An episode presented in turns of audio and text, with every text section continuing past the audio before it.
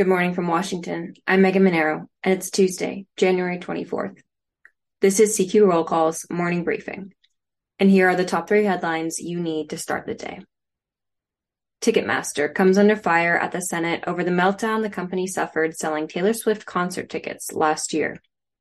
Buyers hoping to secure a seat to see the singer songwriter's first tour in five years face long waits, price swings, and site crashes. The CEO for Ticketmaster's parent company, Live Nation Entertainment, testifies to the Senate Judiciary Committee in a hearing on the ticketing industry's competitiveness and consumer protections.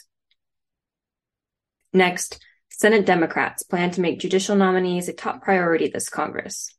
Their expanded 51 seat majority will make it easier to sweep President Joe Biden's picks onto the federal bench.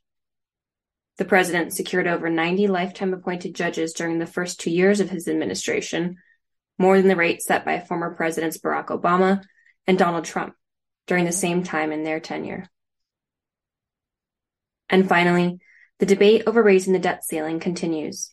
House Republicans want to talk strategies for cutting back on government spending before they agree to a debt limit increase. But the White House has made clear that it will not negotiate and congressional Democrats have called on their House GOP colleagues to not gamble with the country's good faith and credit. Check CQ.com throughout the day for developing policy news. And for all of us in the CQ Roll Call newsroom, I'm Megan Mineiro. Thanks for listening.